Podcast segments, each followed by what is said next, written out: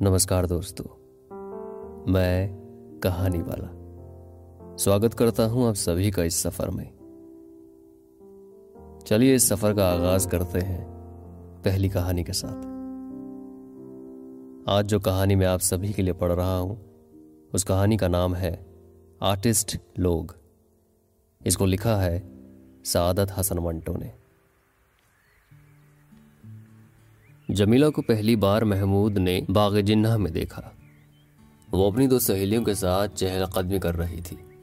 سب نے کالے برکے پہنے تھے، مگر نقابیں الٹی ہوئی تھی محمود سوچنے لگا، یہ کس قسم کا پردہ ہے کہ برقعہ اڑا ہوا ہے مگر چہرہ ننگا ہے۔ آخر اس پردے کا مطلب کیا؟ محمود جمیلہ کے حسن سے بہت متاثر ہوا۔ وہ اپنی سہیلیوں کے ساتھ ہستی کھیلتی جا رہی تھی۔ محمود اس کے پیچھے چلنے لگا۔ اس کو اس بات کا قطن ہوش نہیں تھا کہ وہ ایک غیر اخلاقی حرکت کا مرتکب ہو رہا ہے۔ اس نے سینکڑوں مرتبہ جمیلہ کو گھور گھور کے بھی دیکھا۔ اس کے علاوہ ایک دو بار اس کو اپنی آنکھوں سے اشارے بھی کیے۔ مگر جمیلہ نے اسے درخور اعتینہ نہ سمجھا اور اپنی سہیلیوں کے ساتھ بڑھتی چلی گئی۔ اس کی سہیلیاں بھی کافی خوبصورت تھیں۔ مگر محمود نے اس میں ایک ایسی کشش پائی جو لوہے کے ساتھ مقناطیس کی ہوتی ہے۔ وہ اس کے ساتھ چمٹ کر رہ گیا۔ ایک جگہ اس نے جرت سے کام لے کر جمیلہ سے کہا، حضور اپنا نقاب تو سنبھالیے، ہوا میں اڑ رہا ہے۔ جمیلہ نے یہ سن کر شور مچانا شروع کر دیا۔ اس پر پولیس کے دو سپاہی جو اس وقت باغ میں ڈیوٹی پر تھے دوڑتے آئے اور جمیلہ سے پوچھا، بہن، کیا بات ہے؟ جمیلہ نے محمود کی طرف دیکھا جو سہما کھڑا تھا اور کہا، یہ لڑکا مجھ سے چھیڑ کھانی کر رہا تھا۔ جب سے میں اس باغ میں داخل ہوئی ہوں، یہ میرا پیچھا کر رہا ہے۔ سپاہیوں نے محمود کا سرسری جائزہ لیا اور اس کو گرفتار کر کے حوالات میں داخل کر دیا۔ لیکن اس کی ضمانت ہو گئی۔ اب مقدمہ شروع ہوا۔ اس کی رویداد میں جانے کی ضرورت نہیں، اس لیے کہ تفصیل طلب ہے۔ قصہ مختصر یہ ہے کہ محمود کا جرم ثابت ہو گیا اور اسے دو ماہ قید با مشقت کی سزا مل گئی۔ اس کے والدین نادار تھے۔ اس لیے وہ سیشن کی عدالت میں اپیل نہ کر سکے۔ محمود سخت پریشان تھا کہ آخر اس کا قصور کیا ہے۔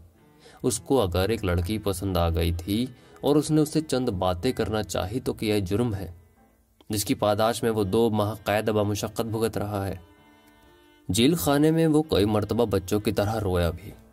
اس کو مصوری کا شوق تھا، لیکن اس سے وہاں چکی پسوائی جاتی تھی۔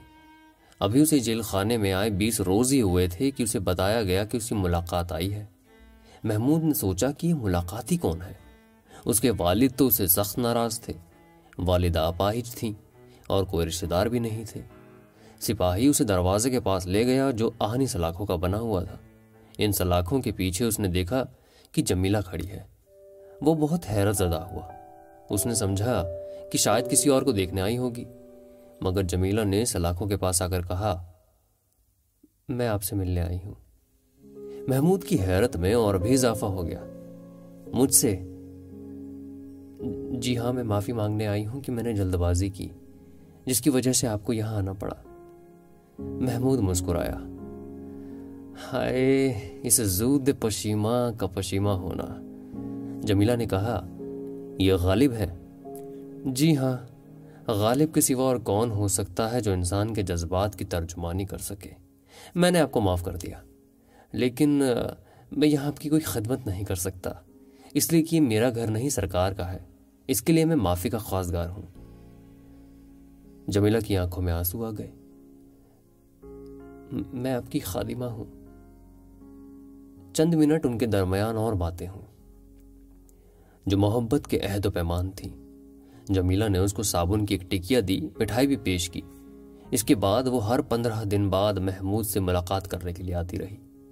اس دوران میں ان دونوں کی محبت استوار ہو گئی۔ جمیلا نے محمود کو ایک روز بتایا، مجھے موسیقی سیکھنے کا شوق ہے۔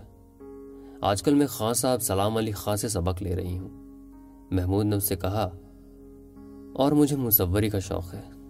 مجھے یہاں جیل خانے میں اور کوئی تکلیف نہیں۔ مشقت سے میں گھبراتا نہیں، لیکن لیکن میری طبیعت جس فن کی طرف مائل ہے، اس کی تسکین نہیں ہوتی۔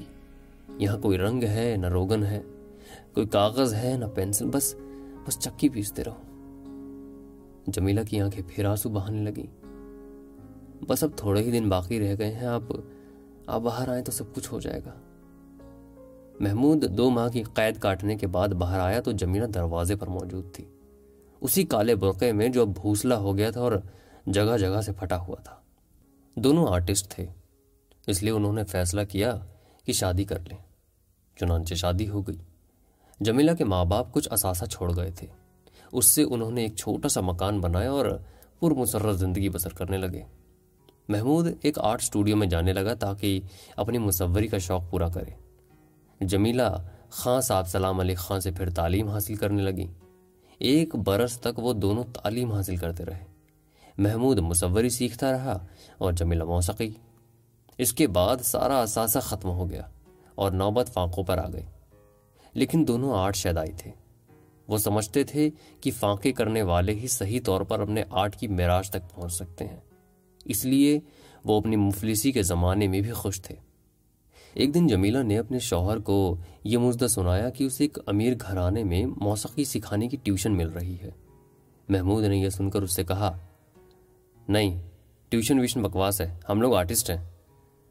اس کی بیوی نے بڑے پیار کے ساتھ کہا، لیکن میری جان گزارا کیسے ہوگا؟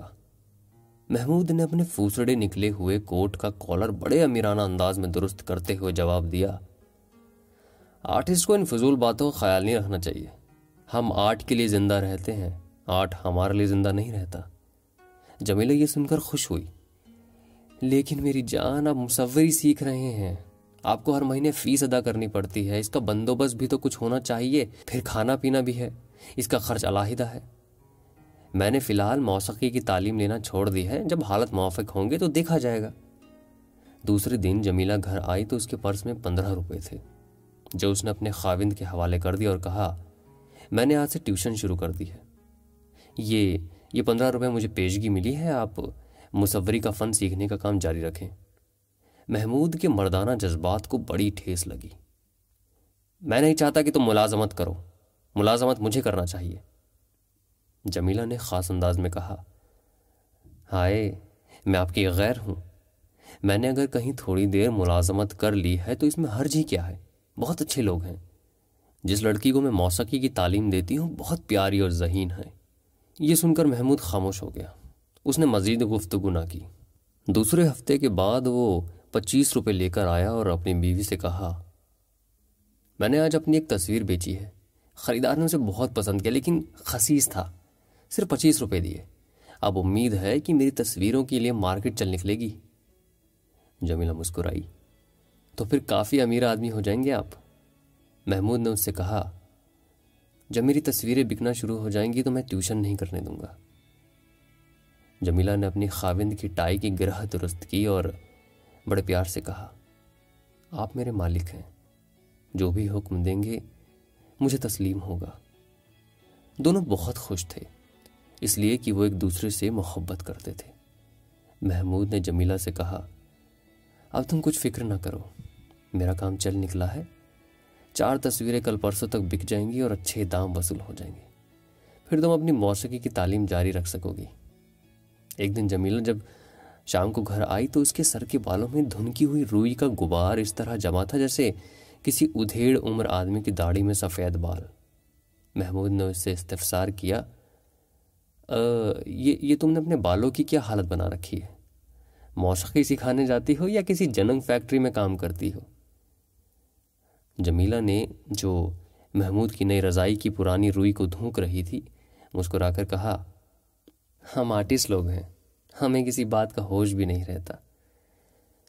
محمود نے حکے کی نئے منہ میں لے کر اپنی بیوی کی طرف دیکھا اور کہا، ہوش واقعی نہیں رہتا۔ جمیلہ نے محمود کے بالوں میں اپنی انگلیوں سے کنگھی کرنا شروع کی۔ یہ دھنکی ہوئی روئی کا غبار آپ کے سر میں کیسے آ گیا؟